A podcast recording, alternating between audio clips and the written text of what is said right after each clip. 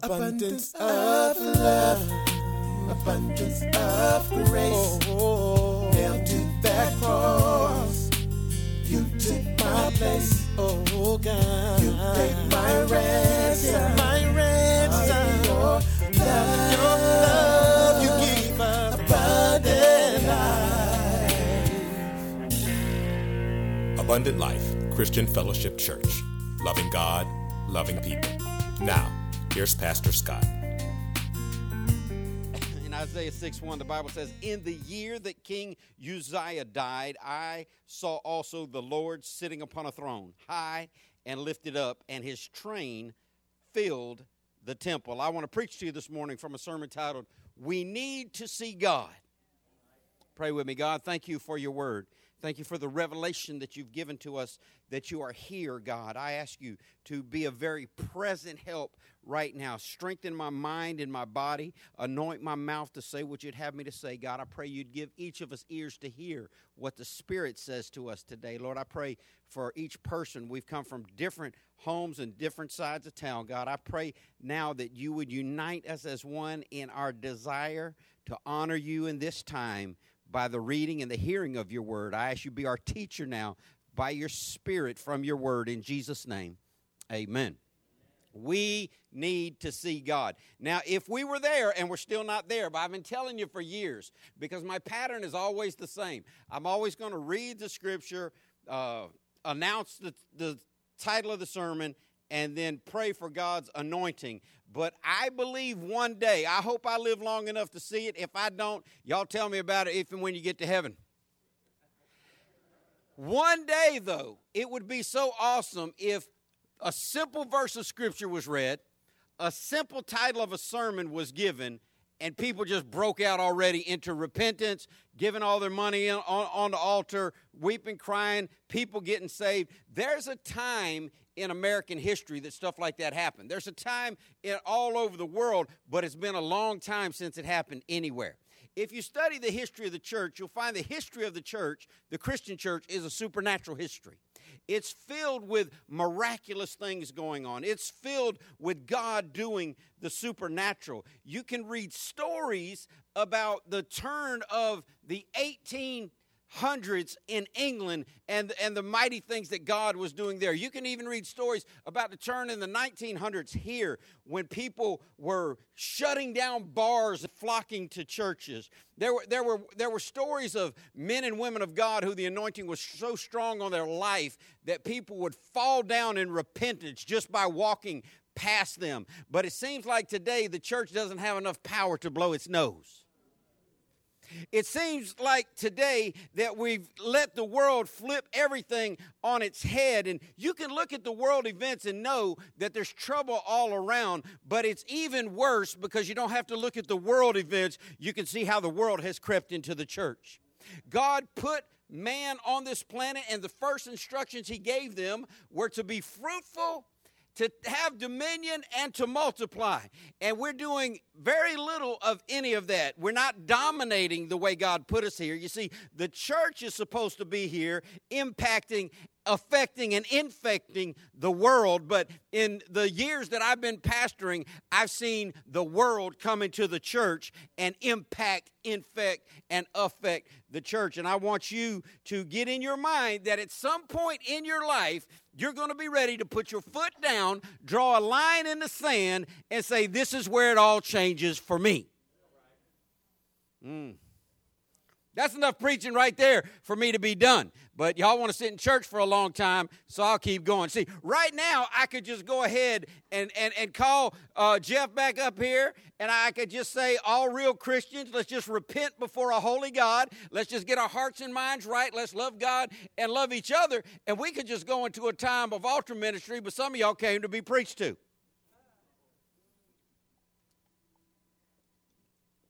So, let's do this.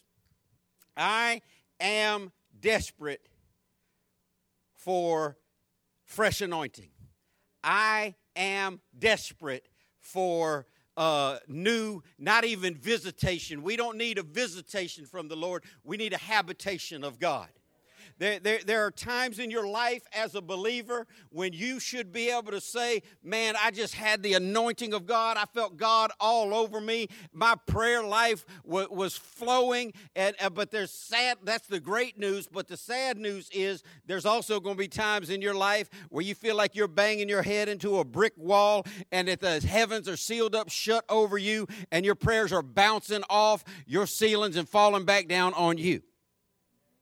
This is the reality that we go through, and the, the reason why is manifold. The reason why is various, but it happens. It happens mainly because we have the treasure of God's Spirit, the Bible says, in these earthen vessels of flesh, and we get in our Heavenly Father's way of doing what He wants us to do. So I want you to buckle up this morning, and I want you to get ready to let God stab you in the heart.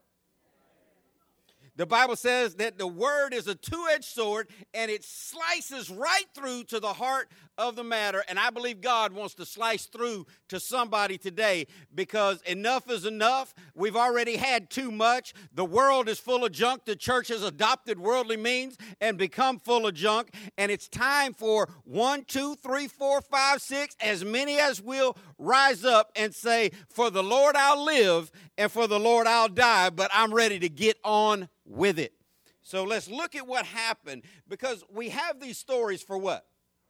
This is what the Bible says. We have these stories for our examples. These, these stories that are recorded for us in this holy book are designed to help us learn about God, how God reacts, responds, how, how God deals with people and how people deal with God. And if you want what others have, you got to do what they did to get it. And I'll break to the punchline real quick. I want what Isaiah had. I want what Isaiah had, and, and it's not because I desire uh, to, to, to be anybody. I, I'm not wanting what he had as far as notoriety. I just want to be closer to God. I don't even know if you can make that admission. I don't know many pastors that even make that admission. That ought to be your daily confession. I want to be closer. You, you ought to want, like the old hymn writer said, uh, you, you ought to want to have that type of mindset where you can truly say, without faking it that he walks with me and he talks with me and he tells me that I'm his own. You ought to have that heartbeat of, of the, the, the songwriter who, who cried out uh, to, for God to be near to him. I hope there's somebody today that realizes we are not where we need to be. I don't even know if I could get you on that on a truth on a truth uh, lie detector. If I doped all y'all up with sodium pentothal right now, just injected y'all with about 400 cc's of truth serum, and, and I just walked from start with Alex and went all the way around back to Nixa, and and I said, okay, do do you know that you are not exactly all the way where you need to be with God? Some of y'all will be like, oh, I'm blessed and I'm highly favored. I'm to spit on the next person that says that. I'll pretend I'm sneezing. You'll never see it coming. If you really feel that way, then that's okay. But why do we fake so much and live so little? What, what, what, what happened to the church of, of pure hearted, godly Christians who, who wept on altars over their sin, self, and situation and traded that in for I declare and I decree this be a great year for me. What, what happened to a real group of people dealing with a real God uh, who decided to turn that in for all this church speak? And, and you people just busted, disgusted, and can't be trusted, hurting on every level. But if somebody dare ask them, in, a church building or in a church setting. Uh, how are you doing? Oh, I'm blessed and highly favored. I'm the head, not the tail, always above and never beneath. I'm so blessed I hardly can't stand it. I just feel like I'm going to sprout wings and fly.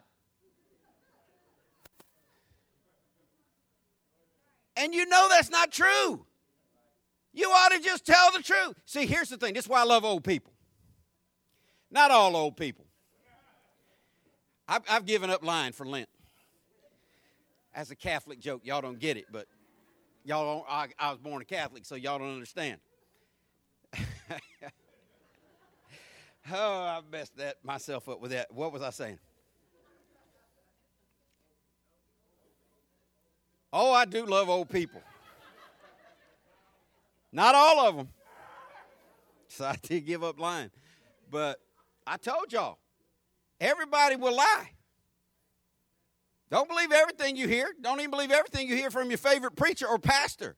Because there's plenty of liars in pulpits. There's plenty of liars, lies being told by well meaning people that just have bad doctrine. But man, one thing I love about old people, some of them, uh, they will just tell you the flat out truth. Man, when I when I was first coming up in ministry, I, I used to spend a lot of time in, in nursing homes. Uh, before I started this church, I was 20 plus years into ministry, and I was I was preaching every week, spending time every week, uh, five hours a week at Heartland Healthcare on Normandy Boulevard, and man, I learned so much in those years just sitting and talking to old people because some old people will just flat out tell you the truth. You don't believe me? Go to a, an assisted living facility. You can't call it old folks home anymore. Uh, You know, you, everything's so politically correct. You, you can't even tell the white people in the room they're white anymore. Uh, but you, you know what? Yeah, because they heard black people complaining about it for so long, they decided they're going to chime in too. So they just decided we'll get on it with them. But but man, uh, you go to an old folks' home and you ask one of those people laying there, "Well, how you doing, Miss Betty?" Well, you just opened it all up. Now you better sit down and, and try to stay awake because Miss Betty's about to unload. Well, baby, Miss Betty ain't doing too good. My my bunions is hurting. How does she know her bunions hurting? She ain't been out of that bed in five years. My my my my my sciatical is is uh, is is, is acting up. Your sciatical, Miss, Betty just start to naming off everything from head to toe. But why can't we be that on? How, how you doing today? Oh, Pastor, it's just great, great, great, great, great. All that great.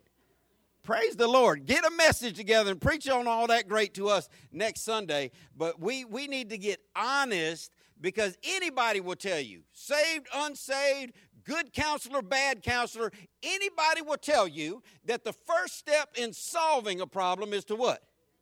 You got to identify it. You got to acknowledge it. You got to take ownership of it. We ought to, when somebody asks you how you're doing, you just ought to tell them, well, I'm tired of being a drunk. I just can't seem to put the liquor down. If that's where you're at, why not just say that? Oh, oh, I'm speaking life. I, hush, loose here, devil. I rebuke that in Jesus. Do all that mind game, manipulative talking you want to do, but if you can't let that bottle go, you're just still a drunk. I'm not mad at you. Uh, I, I, I still overeat. Don't, don't mess around and put a bunch of donuts in front of me. You'll, you'll find them missing. You'll be putting out a search warrant. Don't let a hot now sign be on and, and, and red cap milk be at the Krispy Kreme. Put that down in front of me and think you're going to get your share. Go to the bathroom. Yours be gone. Drinking, smoking, cussing, hoarding around, fornicating, pornography, lying, cheating, stealing. Ain't none of that any worse than overeating or lack of prayer. But we all want to act like we're all so together. Listen, it's time to be more honest. Could you imagine scheduling an appointment with your doctor? Call your doctor up. Yeah, I need to come see the doctor.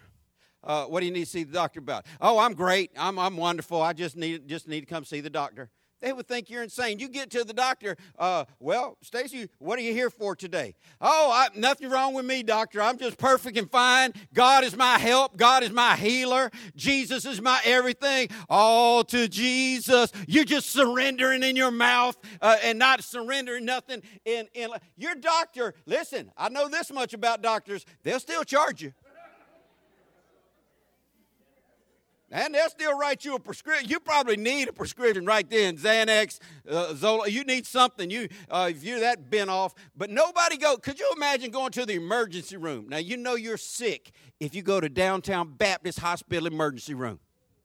I've been there. I had to go in there for an emergency neck surgery. They told me I had to come in because uh, my, my neck was about to break and snap my spine in half, and it was life threatening. And they admitted me for a neck surgery through the ER. You're in bad shape if you go to Baptist downtown at 3 o'clock in the morning, uh, you know, because that's, that's when uh, the freaks come out.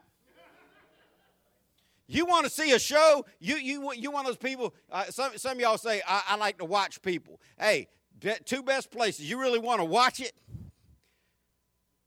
walmart on brandon field don't waste no time nowhere else. You don't have to go over to the north side. You don't, you don't have to be over here. You, hey, you can see everything you want to see at the Walmart on Brandon and a whole lot of stuff you don't want to see. Sit down at the subway, man. Pull up a chair and just watch the show. You want to take it deeper? Go to Baptist Hospital 3 o'clock in the morning any day of the week, and, and you will find out. But if you went to an emergency room, and the doctor walks in. Well, the, you know, you're not going to see the doctor because you wait in the big room. Then they take you back into the other area. then they take you back into the other area. Then you sit there, you know, uh, just waiting forever. When they finally come in, and the doctor says, "Well, how how you feeling today, Joe?" Oh, I'm blessed and highly favored, Doc. I'm just, I'm fantastic. I'm, I'm always above, never beneath. That, why are we honest with people we don't even know? You walk in there and he, and, and you just tell him, my knee's hurting, my back's hurting, uh, uh, something's going on, and you get very specific about what your issue is uh, with a total stranger who doesn't care about you at all, knows nothing about you, but you come to a place on Sunday with people that you claim to have something in common with and claim to love and lie to each other.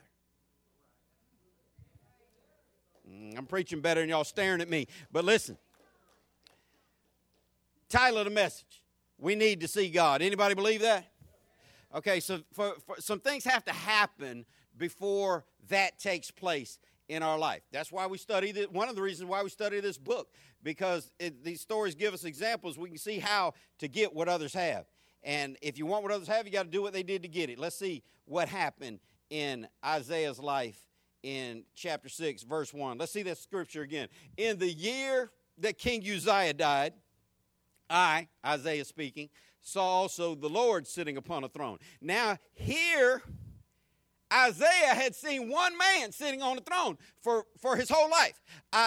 Uzziah had been the longest reigning king up until this point. Of, of all the kings of the northern and southern tribes, Uzziah ruled for 52 years. He, no one had ruled longer than him. Only Manasseh ended up ruling a couple more years, 55 years. But there were kings that were kings for a day. There were kings that were kings for seven days and ten days, a month, three months. There were kings that were kings for eight months. There were kings that were kings for two years. Most of them swung in that two year range. Uh, uh, well, a lot of them did. But this man, Uzziah, had been king for 52 years. Some of y'all don't know how long that is. I was three. And I can tell you, that's a long time. I wish I could eradicate lies. Man, if it was legal just to shoot people, every time somebody lied to me, bang, bang. I, I mean, I'd wing them. You know, I'm not, I'm, I'm not going to, you know, send them straight to hell. I'm going to give them time to repent. But it, it, it, it's just crazy. The, the, the, you can't hardly get the, the truth out of people but God is trying to get you to see something today. I don't even know why I said that about those liars. I might just have to get off that. Why, why, what, what was I talking about? Y'all don't know. Let's get into the story. It's a long time. I am tired. Some of y'all know my habit. Let, let, me, let, me just, let, me, let me give you a clue when I, when I say I'm tired. Okay, I was up at six o'clock this morning. Anybody? If you know me well, you know why. Anybody know why I was up at six o'clock? Cause I ain't been to bed yet. I ain't been to bed since Friday. So keep keep me on track. Keep telling me where we need to be. Uh, when I say I was up at six, I was up at 11, 12, 1, 2, 3, 4, 5, 6, 7, 8, 9, 10. It's 11, 20 right now. I'm, I'm, you know, if I fall asleep, call it the Holy Ghost and say we saw the Lord. You've been lying your whole life anyway. It ain't to bother you people stop saying that 50 is the new 40. Okay? Let me tell you this 50 is still 50. I was talking to my mom yesterday. She, she had her birthday this, uh, this month, is her birth month. And mom used to have unbirthdays. Uh, listen, stop having unbirthdays. Stop thinking once you get to 29, you start reversing. Uh, you, is that what you want? You, you, you want to be two feet tall and peeing on yourself? That's where you're going? I mean, you want diaper changing? Stop saying. Uh, my mom told me, you, well, well, son, you're only as old as you feel. I said, that ain't true either. If that was true, I'd be 370. 52 years is a long time. Uzziah has been sitting on this throne, but Isaiah said when King Uzziah died, he saw somebody else sitting on a throne. Who do he see? The Lord. Now, let me give you some background uh, about King Uzziah. He was a good king for most of his life. His father and his grandfather were not. He came along, he was a good king. His name means God is my strength. Uh, no other king ever ruled as long as he did up until this point. He, he represents strength and consistency. Uh, he was somebody that the people looked to for stability. He'd been around for a long, long time, and most of his reign was very prosperous. Judah prospered like they never had before. The Philistines were subdued. He established settlements inside the enemy's territory. He, he developed the strongest military had ever had. He invented weapons. You see these weapons where they throw them flying boulders at, at, the, at the people. He, he, he came up with all types of military strategies and inventions. He developed domestic programs for his country. His name, the history says, was on the mouth of people throughout the world, even Egypt. Now, Egypt was the opposite of Israel. Everybody had good things to say about this guy. He was a national hero. The nation looked to him, depended on him, they trusted in him. Uh, his death was a national tragedy, and, and, and the people were in fear for their future. I, I, I see that going on in our world. It doesn't matter how much you like or dislike the president, as somebody's always happy and somebody's always mad.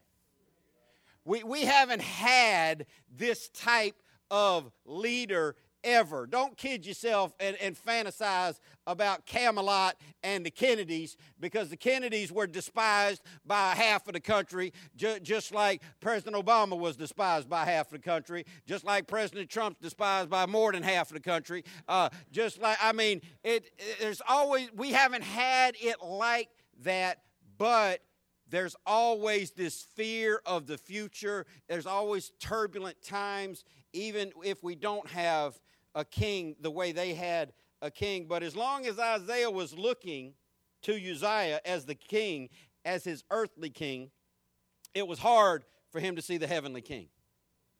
Don't miss that. Don't miss that. You, you, you got to focus on the right thing to see the right thing. Because for some people to see God, they, they're going to have to let go of some stuff. Isaiah didn't have this great revelation until Uzziah died. Isaiah said it was when Uzziah died and the throne became empty that I finally saw someone else sitting on a throne. And I came to tell you today some of you are going to have to let some stuff go. Some of you are going to have to let some stuff die. Some of you are going to have to chop some stuff off to get a true revelation, visitation, or habitation from the Lord. This is just how it works. Some things are going to have to change because you'll never see God, listen, if you have your eyes on anything else. You'll never see God clearly if you have your eyes on anything else because here's the promise of the Lord you will only find me when you search for me with your whole heart. God is not interested in part time lovers. God is not interested in being your little side hustle. God is not interested in a Monday, uh, a Sunday only relationship with Him. He didn't give everything that He had on the cross of Calvary so we could throw a little bit of love His way when we felt like it. God is a wholehearted religion. God is only going to reveal himself to those who are seeking with their whole heart. And if your eyes are diverted, if your eyes are focused on something else, or if your eyes are even unfocused, you won't see a clear revelation of who God is. So, my plea to you this morning is for you to let go of whatever is standing between you and the Lord. If I would have started this sermon this morning, and I just started with Richard and, and, said, Tell me what's standing between you and the Lord. Now, see, Richard would tell you, because he'll just get in it. I mean, he'll just let you know. He'll just, you want to sit down and find out? He'll, he'll put the dirt on the table for you. Because, uh, you know, he's grown enough and, and lived long enough to realize it's time to get real with God. But there would be people, when I came to you, tell me what's standing between you and God right now. Oh, nothing. I love the Lord. There's no help for you. There's no help for you. You're like the person at the emergency room when the triage nurse says, "What, what, what's, what, what's bothering you today?" Nothing. Oh, well, get out out of my emergency room then. We can't do nothing for you. But you, you got to get your whole focus on God. You got to let go of whatever is standing between you and the Lord. Hear me good. Something has to die. Something has to die. I don't know what it is for you uh, specifically, but I can tell you how to find out what it is. It's that big thing that's stuck in your mind. It's that recurring thing that you can't get out of your head. It's that thing that stays right in the prefrontal cortex, always in your mind's eye. That thing needs to die. For some people, it's money. And that I'm not just talking about rich people. Some, some poor people think about money more, more than rich people think about money. If you're so stuck on how poor you are, you're never going to see the Lord because you're just worrying about money all the time. If you're stuck on how rich you are, we, well, ain't nobody in this room got that problem. If you do, see me after church. We need a parking lot uh, and a couple other things. But some people are stuck in a financial, all they think about is money. You know, you are setting up visuals for people in your family. I remember the visual image I had of my mom. I, I see my mom clearly in my mind's eye, more in one place more than any other place, sitting at the kitchen table with all the bills spread out on the table, drinking coffee, smoking a cigarette, wondering how she was going to rob Peter to pay Paul. And, and, and, and she made a lot of money. And, and she had money, but she also had bills, and some of y'all that, that, are just you're stuck in this financial quagmire of worrying about money all the time. Listen, I can tell you how to not worry about money. I can tell you how to not worry about the repo man getting your car. Just leave it out there with the keys in it. I can tell you about how not to worry about getting evicted. Just move out before the sheriff shows up and puts your stuff on the street. I, I, I, can show you how to not worry about losing your, your, your fine credit reputation. Just go ahead and let it all go back and start over. But some people are holding on so hard. Finances is just all they think about. I don't know what the big thing in your life is. For some people, it's race. There are people so stuck on, on thinking that their race is better than somebody else's race, they don't learn how to love people. There's some people so stuck on their race, feeling like they're so uh, offended by everything that that's what's stuck in, in, in the front of their mind. Some people are stuck on politics. Their whole life revolves around it. Some people are stuck on pain from the past. Some people are stuck on who did them wrong. Some people are stuck on church hurt. Listen, keep your, keep your records right, though. There is no church hurt. So people come here and tell me all the time, Pastor, well, I just dealing with some church hurt. Uh, the church, the Bible says, is perfect, is spotless, without without spot or blemish. The church is the bride of Christ, perfectly adorned, clothed in the white robe, washed in the blood of the Lamb. No issue with church. There's people in church. The church never hurt anybody. It was the, it might have been the preacher. It might have been the pastor, it might have been the people, but some people are stuck on pain in the past. Some people can't see God clearly because they're paralyzed by fear of the future. I don't know what your issue is. I don't know what it is that's taking up your line of sight, but I can tell you this until it dies, you'll never get a clear revelation of God the way Isaiah did. Someone died, point number one. Point number two, someone saw the Lord.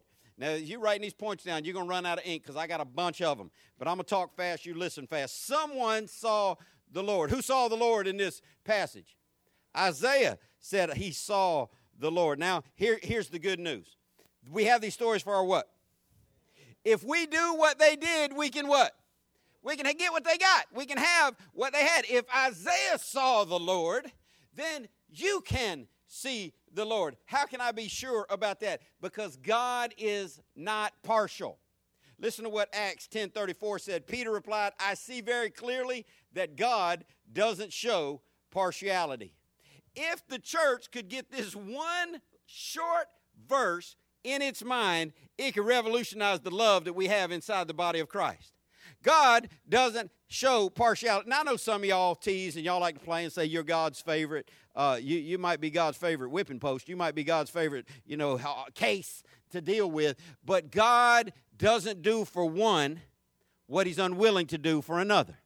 He doesn't show partiality. So if God was re- willing to reveal himself to Isaiah, guess what God is willing to do for you? He's willing to reveal himself to you if you will look, if you will let that big thing die, you can have a chance to see the Lord. My question to you this morning don't answer out loud, don't raise your hand, uh, just think about it. Do you really want to see God clearly? Do you really want God in, the, in, in, in your mind's eye? Do you really want Him to be the big thing? Or if truth be told, would you say, well, honestly, as soon as I get through this, I'd really like to do this first. I really like to do that first. Listen, I, I see people try to quit addiction all the time. I can promise you this you won't quit addiction with your backup in your purse. You won't quit addiction uh, with, with, with your backup in the refrigerator. Uh, I already told y'all, quit calling that thing a lettuce crisper. That, that, that drawer with the frosted cover, you don't have to put frosted. You don't have to hide what's in the drawer if it's lettuce. That, that's to hide the beer from the preacher crisper. That, that's the hide that, that, that's the hide stuff you don't want people seeing when they open your refrigerator. Uh, you, you're not going to stop doing what you're doing until you get ready to be honest with it. So I ask you again, do you really want God to show up? Because I'm going to tell you something. When God shows up, stuff's going to have to change. When God shows up, so, so, something's going to have to be different. In, in Exodus 33 18, Moses said, I beseech thee, show me your glory. He wanted to see a closer image of God. You got to decide for yourself do you want to see him?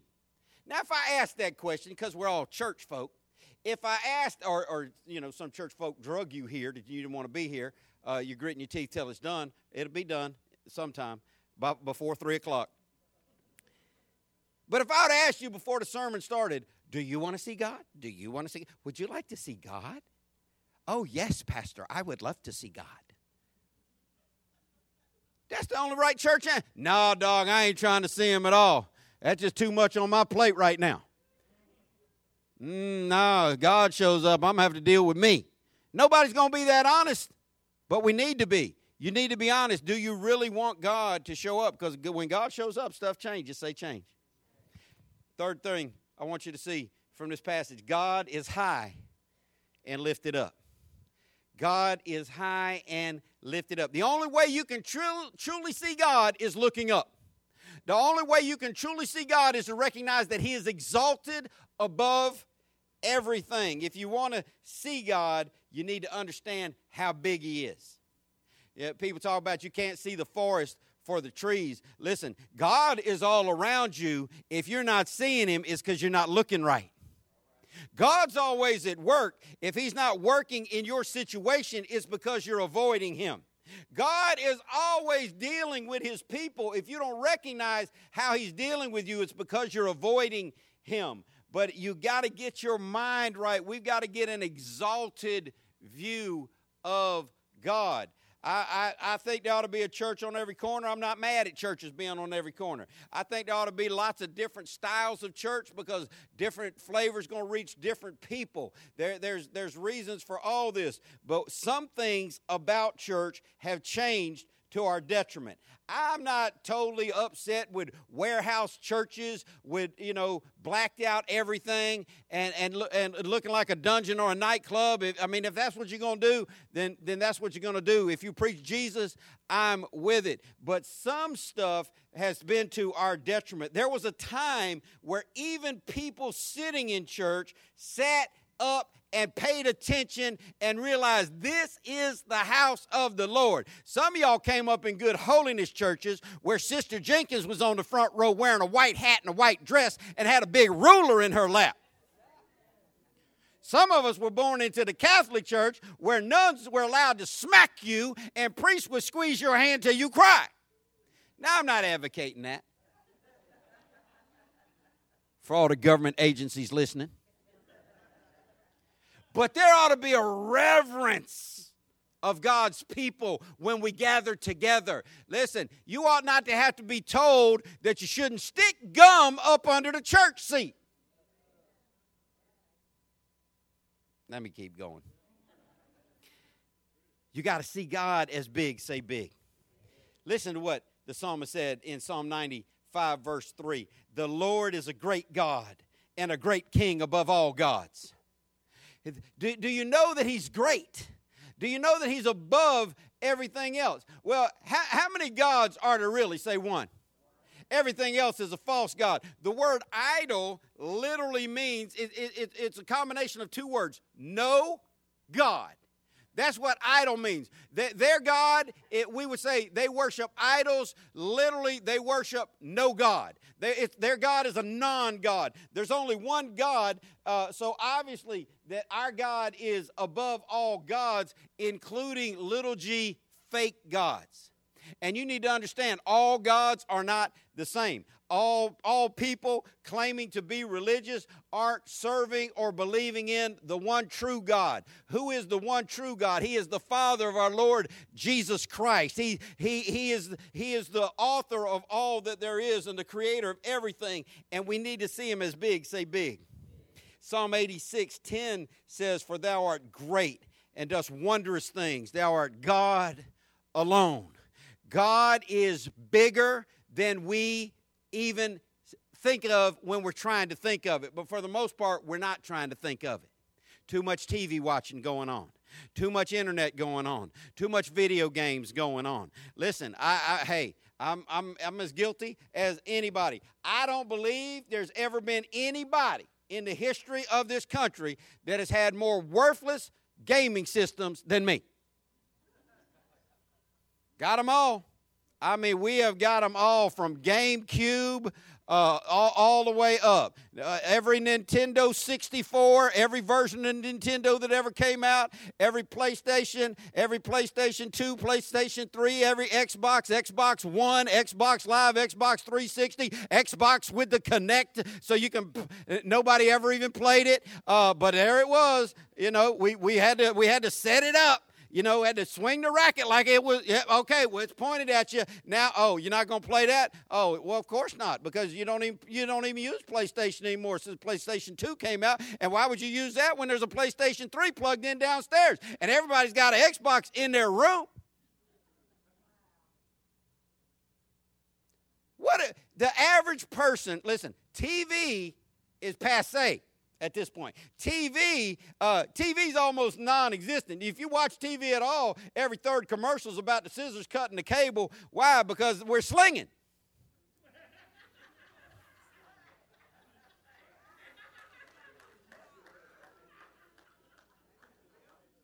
Get your mind right. I said slinging. And people, yeah, they're slingers. Yeah, put your commercial on there. We like to turn the lights down when we get ready to sling. Set the mood. You don't even need Sling TV anymore. YouTube's came out with its own subscription television. You just live off Netflix, Hulu, Vulu, Dulu, and Mulu. It's all coming. The amount of hours they used to, they used to publish these reports when way back in in in, in, in the old days uh, it, when Ed White was a new school and I was going to it, they used to publish these reports that would say how many hours a day kids are watching TV. Well, they, they don't publish those reports anymore, but they publish how many hours a day the average person, child and adult, is connected to something. I, here, here, here's something free for you today. Try to connect to God more than you connect to your technology. Is God bigger than your game system? Is God bigger than your social media? The amount of time you spend on social media should be secondary and minimal compared to the amount of time you spend in your prayer closet. I wish somebody was listening this morning. Uh, God is high and lifted up. Psalm 96 4 says, The Lord is great and greatly to be praised. He is to be feared above all gods. You see this continuing theme of God above all little g gods, you got to figure out what your God is that's keeping you from seeing our God. Isaiah had his eyes on King Uzziah. King Uzziah was awesome. King Uzziah was a national hero. King Uzziah had a throne and he was sitting on it. Listen, I don't know that you probably don't have your iPad or, or your phone or, or your computer system or your monitor or your laptop or however you connect. One day it's just going to be, you know, now you just say, hey, Siri, uh, call so and so. One day you're just going to be sitting in your bed and you're just going to call up holograms in your room. There's going to be Gerard Butler fight, fighting the enemy right there live, six foot tall. Well, five, eight and a half. He's, he, you know, wearing them boots. But how much do you really put in front of God? You got to figure out what it is that's on the throne in your life. It might be you, it might be somebody. Listen, for men, I, I can go ahead and settle most of it for most people right now. If you're a man, Psychologists have told us you are primarily wired to gain your self esteem through domination of money. You, you, you feel accomplished through your career, through your job. You, you feel like your sense of self worth is tied to how good you do on your job. So, men, men, you probably, maybe, I don't know, you need to figure it out. You might have your job on the throne of your life. You might be so focused on money, on the bills, on the next promotion. Listen, ladies, for you, some of y'all, got too much man in you. God can help you with that. But psychologists tell us that for women, their self esteem, their sense of self worth, the thing that is their primary focus is not their career, it's their relationships, aka kids. Look at got kids on the throne of their life, got their children on the throne. Listen, hey, I'm gonna tell you this. I told my kids from day one, and I said it too much from the pulpit to backtrack on it. Um, I, I wasn't gonna be no chauffeur to my kids.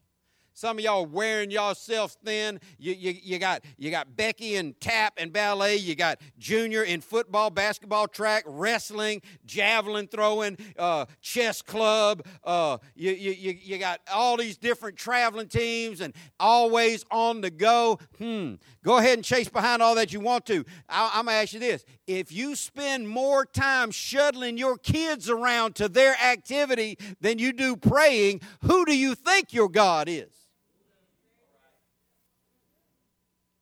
I'm going to take a drink.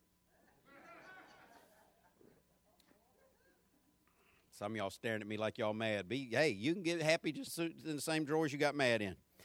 Uh, the, listen to what the Bible says in Psalm 97 9. For thou, Lord, art high above all the earth. Thou art exalted far above all gods. Isaiah 45 3 says, Great is the Lord and greatly to be praised. His greatness is unsearchable. When you think about God, do you think about this?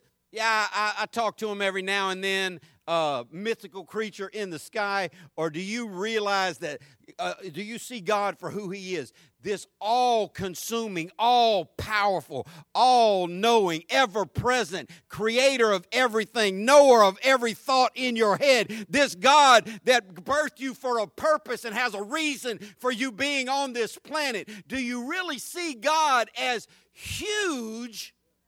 Or do you see everything else as huge and you fit God in on the side? I know the answer. I'm, I, I, you don't have to be honest if you don't want to, but if you really want to see God, you have to realize how big He is. And you have to exalt Him far above everything else. Above your life, above your plan, above your agenda, above your children, above your hopes, dreams, and desires, above your goals, and above everything that you ever thought about, God has to be preeminent. He's either above everything or he's not. He's first or he's not. Now, the cool thing is, if you understand Scripture right, the Bible says that you, you have to have God before everything else. He, he said that He's the Lord and that you have to honor Him before everything else. That literally doesn't mean first place, that means every place in front of, behind, to the side of. If God is number one and your kids are 1A, you should scratch God off your list and just come just get a t-shirt that says, I'm an idolater. I love my kids more than I love Jesus. Oh, you don't want to do that? If your job is more important to you than God, you just need to get you a t shirt that says, I'm an idolater. I love my money more than I love Jesus. We can't even get people to buy BFAM shirts. We sure ain't going to get them to be that honest. Li- Listen, let's, let's keep moving so we can get out of here. The fourth thing I want you to see this morning Isaiah said, His train fills the temple. His train, now this isn't talking about uh, CSX, this isn't talking about Amtrak. Th- th- This, is, this is talking about the, the length of his robe. And, and, and this, and this ver- verse here, the Hebrew word for train is specifically talking about the hem of his garment, which represents his covering, which represents his power and his authority. Does God's authority fill your world? Who's in charge in your house? Who's in charge? That's my car. That's my money. That's, those my kids. This is my job. Uh, is it a me, me, me world for you, or is it a he, he, he world for you? Because somebody is large and in charge. If you want to see God, you got to realize He's more powerful than anything, and you have to bend to His authority. It's filling the whole earth. God, the, the glory of God. He said, My glory will fill the earth. The word for glory there is weight. It's that it's the pressing down of, it's the weightiness of his presence. Do you even bend to the authority of God or does it go unrecognized? I'll, I'll ask you a simple question. You can figure it out. You're like, Preacher, I'm just beat up right now. You can come to the altar anytime you want to. Uh, the, the truth's the truth anyhow, and I'm preaching to me more than I'm preaching to anybody. Do, is there more prayer in your home or more TV?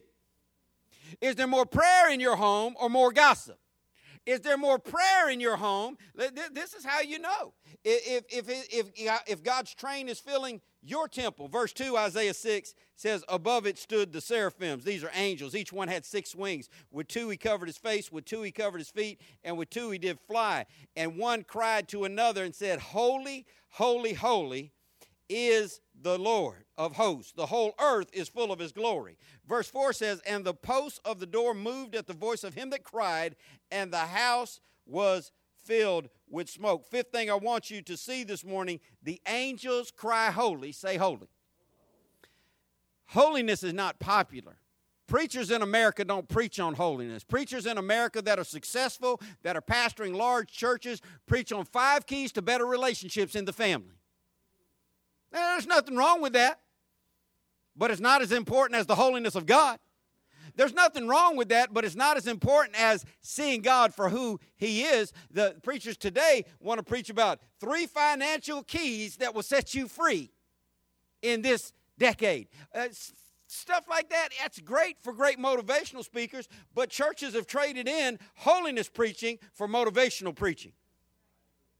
The best preachers in America right now are not great theologians, they're great motivators. They're, great at production and promotion eh, because this message of holiness has, has been drowned out by everything else. But the message in heaven is holy, holy, holy. In the presence of God, the angels say, Holy, holy, holy is the Lord of hosts. The whole earth is full of his glory. If you want to see God, if you really want to get a vision, now some of y'all already checked out. You don't care anything about seeing God. You're just ready for the service to be over so you can go on and do what you really want to do. But if you want to see God, some things are going to have to change. Say change. You're going to have to realize that God is holy. There's a lot. We're, we're looking on Wednesday nights at the seven churches in the book of the Revelation.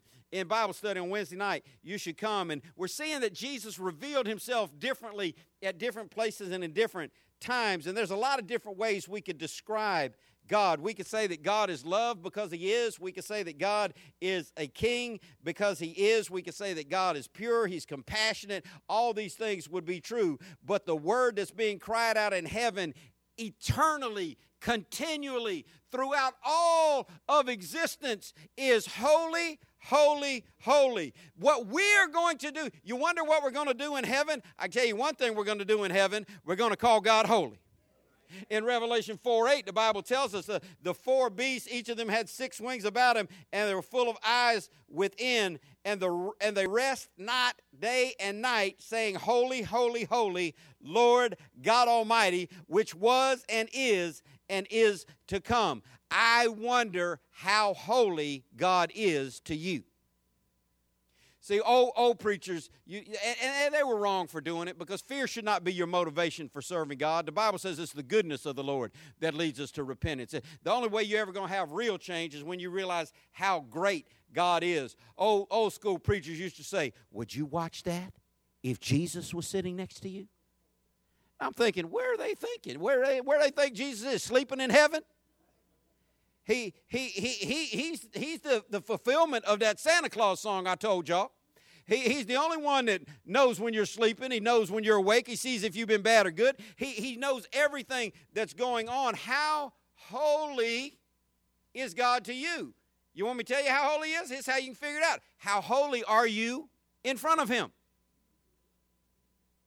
If you recognize him for who he is, you know he's everywhere. If you recognize him for who he is, you know he's exalted. If you recognize him for who he is, you know that his glory fills everywhere. So let me just ask you the way we say it on 103rd Street. How you living? We heard somebody say uh, 103 Street the other day. There ain't no 103 Street in Jacksonville, unless you're a Yankee. We keep going. I don't hate. Why, why y'all mad about that? Why, I mean, y'all y'all left y'all left Philly to come here, didn't you? Me keep moving. If you want to see God, you got to realize He's holy. In verse five in Isaiah six, in our text, Isaiah said, "Then said I, Woe is me."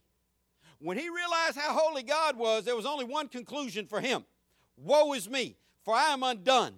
Because I am a man of unclean lips, and I dwell in the midst of a people of unclean lips, for my eyes have seen the King, the Lord of hosts. Here's what will happen to you if you ever get a clear revelation of God you will see how holy He is, and it will be an instant, glaring contrast to how sinful we are.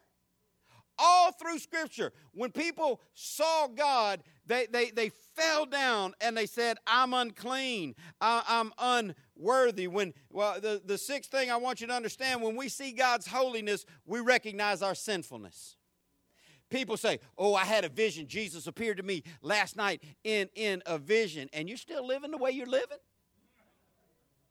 Well, y'all, y'all just sat down and, and, and y'all just kicked it a little bit? Well, y'all, y'all, y'all, boy, y'all play some video games together? Y'all, y'all do some word puzzles? What? If you see God for who He really is, you're going to understand His holiness, and that's going to be a glaring de- deficit for our sinfulness. I want to tell you something. Being undone, Isaiah said, I'm undone. That's not a bad place to be. When you realize you have a problem, you can begin to get it fixed until you realize that you're not seeing God the way you should, until you realize that you're not recognizing God the way you should, you're not going to get undone. I love what the great preacher Charles Haddon Spurgeon said He's about being undone. He said, God will never do anything with us till He has first of all undone us. There are people in this room that really love the Lord. There are people in this room that really want God to use them for His glory. There are people in this room that really want a greater revelation of God. Let me tell you something. You got to get all the way undone before He's going to do anything with you, in you, through you, or by you. You've got to get undone. That's why I tell you, you can't come to the Lord pretty. You got to come uh, uh, ugly crying. I'm not talking about, pray for me. I'm having it. No, I'm talking about snotting eyes swelling up. Don't even want to go to work the next day because you look like you've been up crying all night because you have been. I'm talking about pulled over off the side of the road, can't drive anymore, snot running down your face, eyes shutting on you because God is moving on. When God sets in on you, you won't be all pretty churchy. You got to get undone. You got to you got to get butt naked honest. The Bible says we are all naked before him with whom we have to do. You can't hide behind anything in front of God. When when you realize that God is seeing you and you're seeing him see you, you're going to realize I am shot out now. Some of y'all get nervous because mom said, wait till your father gets home. So, some, some, you, and you should if you're raised in a good house, and because you know, uh, mom already handled it, but daddy's going to come do it again. But some of y'all get nervous I've had people sit in my office and say, "Well, I feel like I'm being called into the principal's. It's, I'm, I'm, just, I'm just a little. Why are you nervous in front of me? I'm just a country boy from the west side of Jacksonville. I tell y'all every week, I, I'm, I'm messed up and in my process just like you are. If you really want to know who you should be nervous in front of, it's the one whose eyes see everything. If we realize God's holiness, it'll make our sin glaring to us, and we'll get to this place where Isaiah said, Woe is me. This, this, this is bad right now. I, am in, I'm in the presence of a living, holy God. And he said, I'm a man of unclean lips. Put that verse back on the screen for me. He said, I'm a man of unclean lips. Now, this is a vision.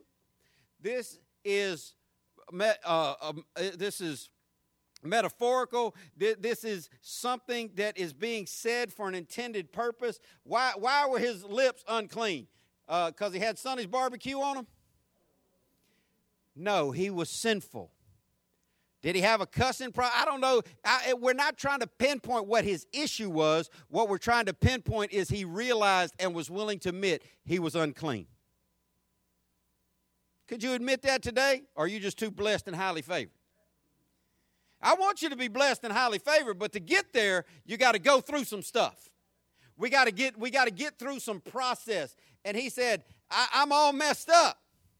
Not only that, I live in the midst of a people who are all messed up. And now I'm looking at the king, and he's not all messed up. See, this is why, why it's great when you realize who God is, you come running to him. Because you realize he's better than you. You realize he's better than everything. You realize, listen, there should be no pride in the life of a Christian because a real Christian has, has said this I can't make it on my own. I can't do it on my own. I'm not good enough. I'm messed up from top to bottom. I'm a train wreck, and I need God just to get through one more minute of my life. You need to admit that you are a messed up person in the midst of a messed up people, in the presence of a holy and righteous God. We got to realize that we're sinners who need cleansing. If it, see, I've never found it difficult to lead anybody to Christ. I've never found it difficult to get anybody to want to be saved, but I have found it difficult over almost 40 years of trying to get people to admit they're lost. Once you admit that you're, once you admit that you're unsaved, once that you admit that you're lost, once that you admit that you, you're not right with God, it's really simple to get you to see how great, loving, and accepting God is. But most people want to hold on. To, Well, I never killed. I, I have this all the time. Are, are you saved? Well, I never killed anybody. Well, that, that's good to know. I didn't ask that. I don't care what hand you sign your checks with. Are you saved? Are you born again? Well, my father was, was a mason. I didn't ask you about your father. Are you saved? Well, my mother was a deaconess. I didn't ask you about your. Are you saved? Have you had a life changing experience with a holy God that took you from being dirty to making you clean? See, this is what it takes to get close to God. The seventh thing I want you to see is God's in the sin forgiving business. This is the best news I can give you. We are sinners, and God is a forgiver of sins. We are people who are sinful, and we have a God who is willing to forgive your sins if you will confess them. You want to go through life acting like no sin you've done? You want to be one of these pious church folk that look down your nose at other people and act like you got it together and everybody else is messy, but you're not? You can't get to a real God like that because you can fool some of the people some of the time, but you can't fool the Lord. He knows. He knows. Listen, listen to how great God is in this sin forgiving thing. And I, in verse 6 of our text, the, Isaiah said, Then one of the seraphim, one of the angels, flew to me, having a live coal in his hand, which he had taken from the tongs, from, which he had taken with the tongs from off the altar, and he laid it on my mouth and said, Lo, this has touched my lips thine iniquity is taken away and your sin is purged. This, this is a, a symbolic, they didn't have no tongs. You know, I, I wonder did the angel use his left hand or his right hand? Because right hand symbolic of the. Stop trying to get into all the craziness in your head and get to the big point. Say big point. The, the, the, the symbolism is this Isaiah needed cleansing, and hear this God did all the work. You don't have to work yourself clean. You can't work yourself clean for God. God is the one who forgives sin. God has done all the work. Look, look, look put verse 6 back on the screen. Uh, see, see inside verse 6 that the angel flew to him. Then flew one of the seraphims to me. I want to tell you something. If you ever got saved for real, it wasn't because you came running to God, it's because God came running to you. It wasn't because you made some great intellectual, uh, uh, amazing, calculated decision to turn your life over to God. If you're saved at all, it's because a loving, holy, sin forgiving God tracked you down in your rebellion, chased you down with His Holy Spirit, grabbed hold of you, cleaned you up, and set you on a solid rock. Salvation is a work of the Lord. God's in the sin forgiving business. The angel flew to Isaiah. The angel had the coal. The angel took the coal. I, Isaiah didn't own the coal. He didn't own the fire. He didn't own the tongues. He didn't have an angel to do anything with. God did all this work. He took that coal from the altar. He laid it on Isaiah's mouth. Why? Because Isaiah admitted he was messed up. And here comes God to the rescue. And Isaiah's sins was forgiven. God's done everything we need uh, God's done everything we need to have done for us to be forgiven. He paid for our sin on the cross of Calvary. I hope you can get to the place in your life where you can truly say, if God never does another thing for me, He did enough at Calvary. I hope that you can truly get that in your mind that if you never make the success you're chasing in life, that heaven is better than anything else you could hope for, and having a relationship with God is what matters the most. In verse 8, he said, Also, I heard the voice of the Lord saying, Whom shall I send? And who will go for us? Then I said, Here am I. Send me. Eighth thing I want you to know this morning God wants somebody to go for him. God's looking for honest people who'll say, I messed up and I need you, Lord. I see you high and exalted. I see you on the throne. I recognize your authority over my life. I receive the cleansing forgiveness through the blood of your Son, Jesus Christ. I hear you saying you want somebody to go. God has been looking for people to go for Him. Listen, it'd be great if God, God should have picked somebody better than me and you and all of us. God could have put robots out there to do his work perfectly, but that's not the way he did it. He chose sinful men and women, boys and girls, to forgive, put His Spirit inside them, and to make us His hands and feet to go about doing His work everywhere we go. And God has constantly been looking for someone. He came and, and He came to Moses and He said, I want you to go for me. And Moses said, I, I stutter. He, he came to Gideon and he said, I want you to go for me. And Gideon said, I'm poor and I come from too poor of a family to do anything from anybody. But when he came to Isaiah, Isaiah had the right answer, and you need to get the right answer in your mouth. Here I am. Send me. Here I am, God. Use me. Here I so, some of y'all worried. Well, I don't want to surrender to God because he might send me to the deep jungles of Africa and I don't know anybody there. Listen, God don't have to send you to the deep jungles of Africa to use you. He could send you home today and you could do a lot of straightening up at home. You you worry God's going to make you to be some missionary in some country where you can't speak the language, why don't you try winning your family to Christ? Your, fa- your friends, your neighbors, your coworkers, your, your classmates. Isaiah said, Here am I. Listen to what God said in Ezekiel. And the reason why it's important to know what God said is because he's still saying the same thing because he never changes. What he said then, he's still saying today. In Ezekiel 22 30, God said, I sought for a man among them that should make up the hedge and stand in the gap before me for the land. Do you know why America is spiraling at, at, a fast rate downhill morally and spiritually? Because nobody will stand in the gap between God and the people. Because nobody will stand and say, I'll make up the hedgerow and I'll be an intercessor. I'll be a, a, living example of what God looks like. The reason most people won't come to church is because they've been to church and they hated it. The reason why most people won't believe the message of this book is because some faulty, flawed person told them a, a story that they weren't living. Somebody needs to rise up and say, I'll let God clean me up and use me up until I until He takes me up. I wonder if you'd be that person. Pastor, why why you always had to preach about holiness? Why you always got to tell us we got we, we got to let God do something supernatural? Eh, listen, you can go to the pretty church with the pretty people. You can go to the church with the, with the skinny jean wearing, puka shell necklace wearing, flip flop wearing preacher if you want to. Ain't nobody stopping you. You can go to big church where everybody's having a big hat tea party and everybody's ha- ha- having a, a, a, chicken fry sale and, and selling chicken dinners and doing. You can go through all that. You can go do all that you want to. But if you want to get to a holy God, I'm showing you the way.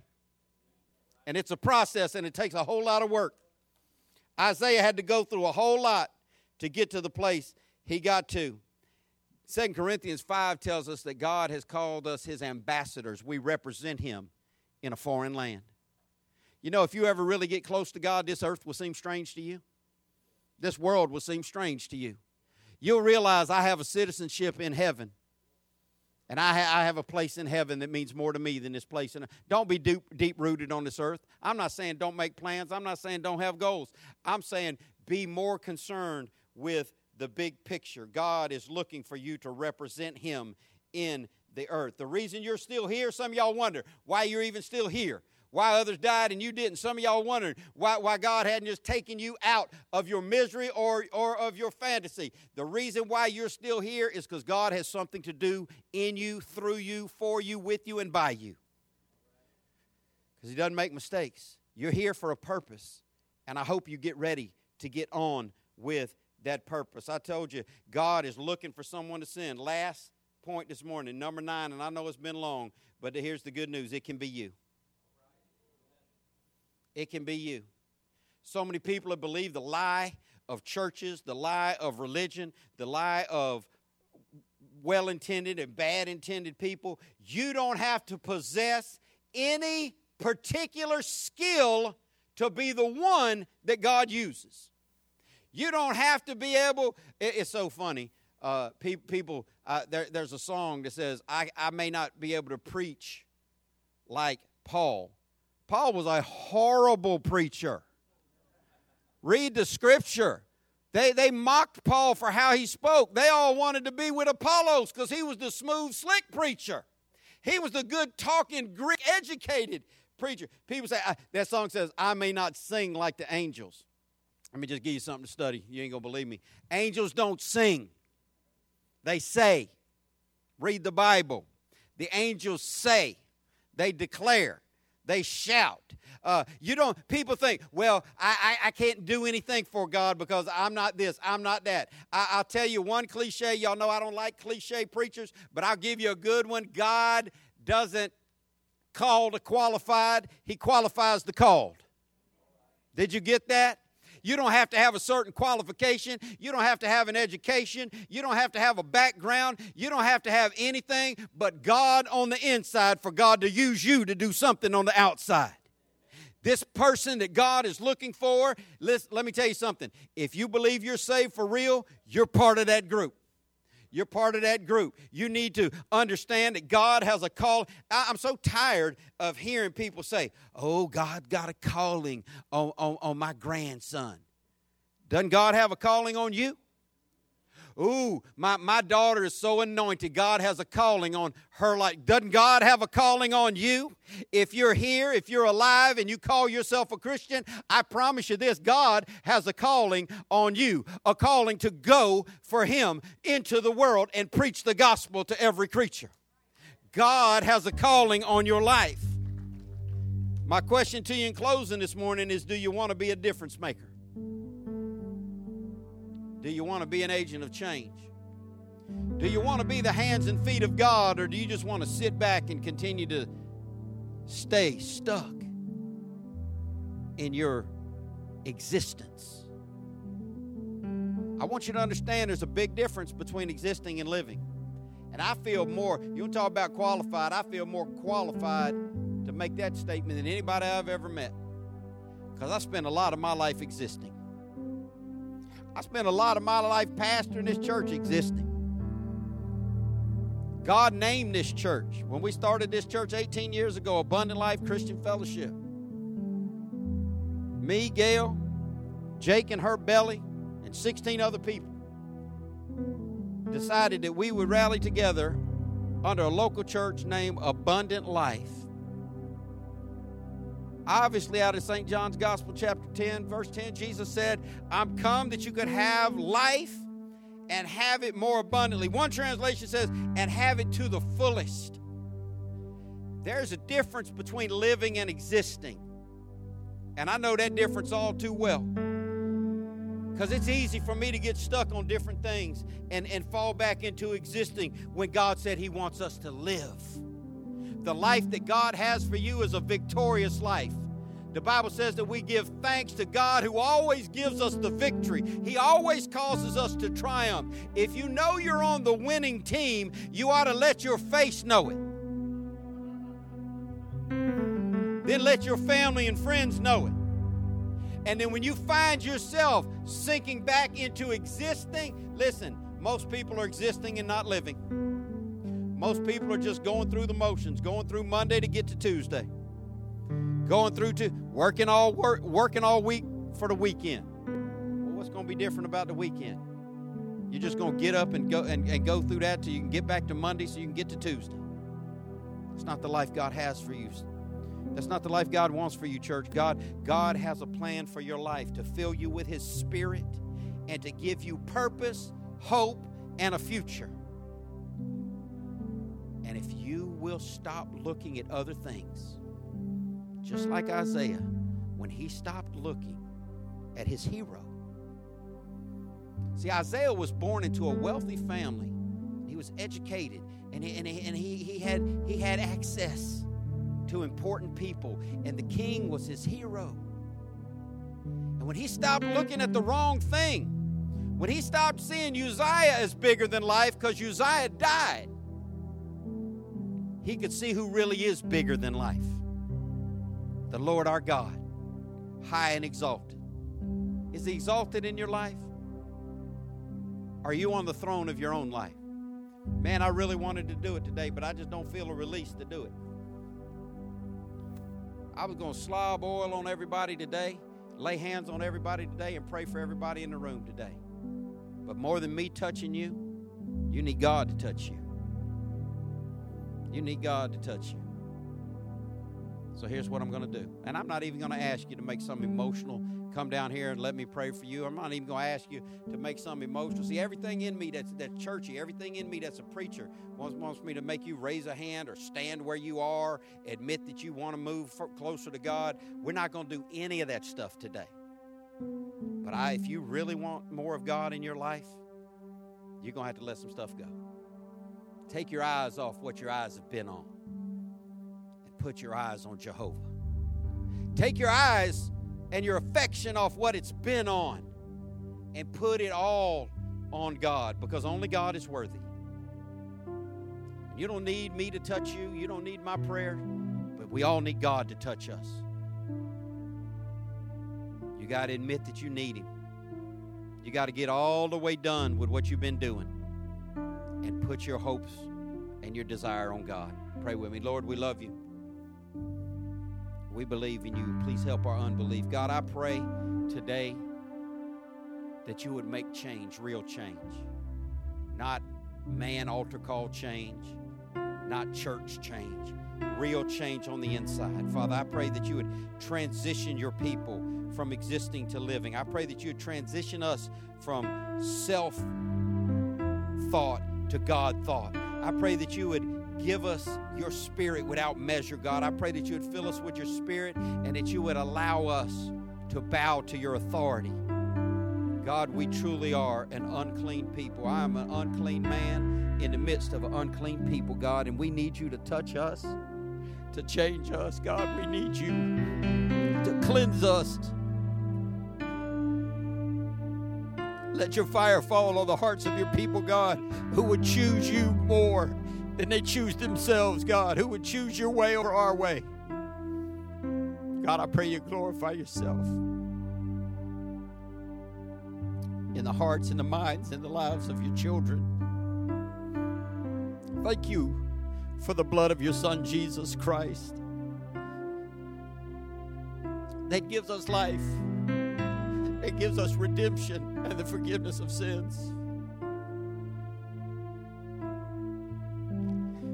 Thank you for your Spirit that lives in us, that draws us to you, that gives us hope. Thank you for your word, God, that gives us life and instruction. God, you said that we are clean by the words that you spoke to us, Father. I thank you, Lord, for speaking to me. And I pray, God, that you would renew hope in the lives of the hopeless. I pray you save every lost person in this room, God. I pray for every Christian, Lord, that you would draw us closer to you. God, I pray that you would live in us, through us, and by us, God. I pray that you would exalt yourself first in our mind, in our lives, and throughout the entire earth. Let us go with a sense of purpose, God. Let us go with a sense of awareness that you are God and there is nothing else that compares to you. Thank you, God, for being patient with us. Thank you for never giving up on us. Thank you for loving us in our undoneness. Thank you for completing us through your Son. God, I pray that you'd give us a heart for righteousness, a heart for worship, a heart for evangelism, a heart to love you and to love each other more than we ever have. You are my only hope, the only hope of the world, God. So I pray you manifest yourself in a real way without the show of an altar call, without the raised hand. Raise yourself up an army, God, who will put you first and who will live seeing you on the throne. Let your train fill this temple of our lives. We bow to your authority. We recognize that your way is better than our way. Recognize that you're the only true God. So I ask you to have your way in my life, God, and in the lives of your people.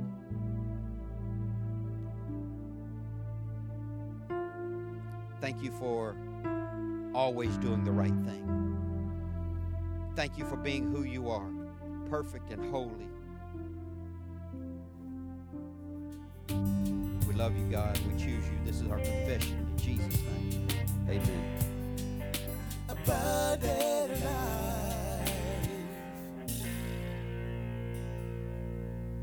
Thank you for listening to the ALCF Sound Doctrine Podcast and visit us on the web at alcfnow.org. Your financial support for this ministry allows us to share the gospel around the world. Your support is greatly appreciated. If you would like to give a donation, please go to alcfnow.org. Abundant Life Christian Fellowship Church, loving God, loving people.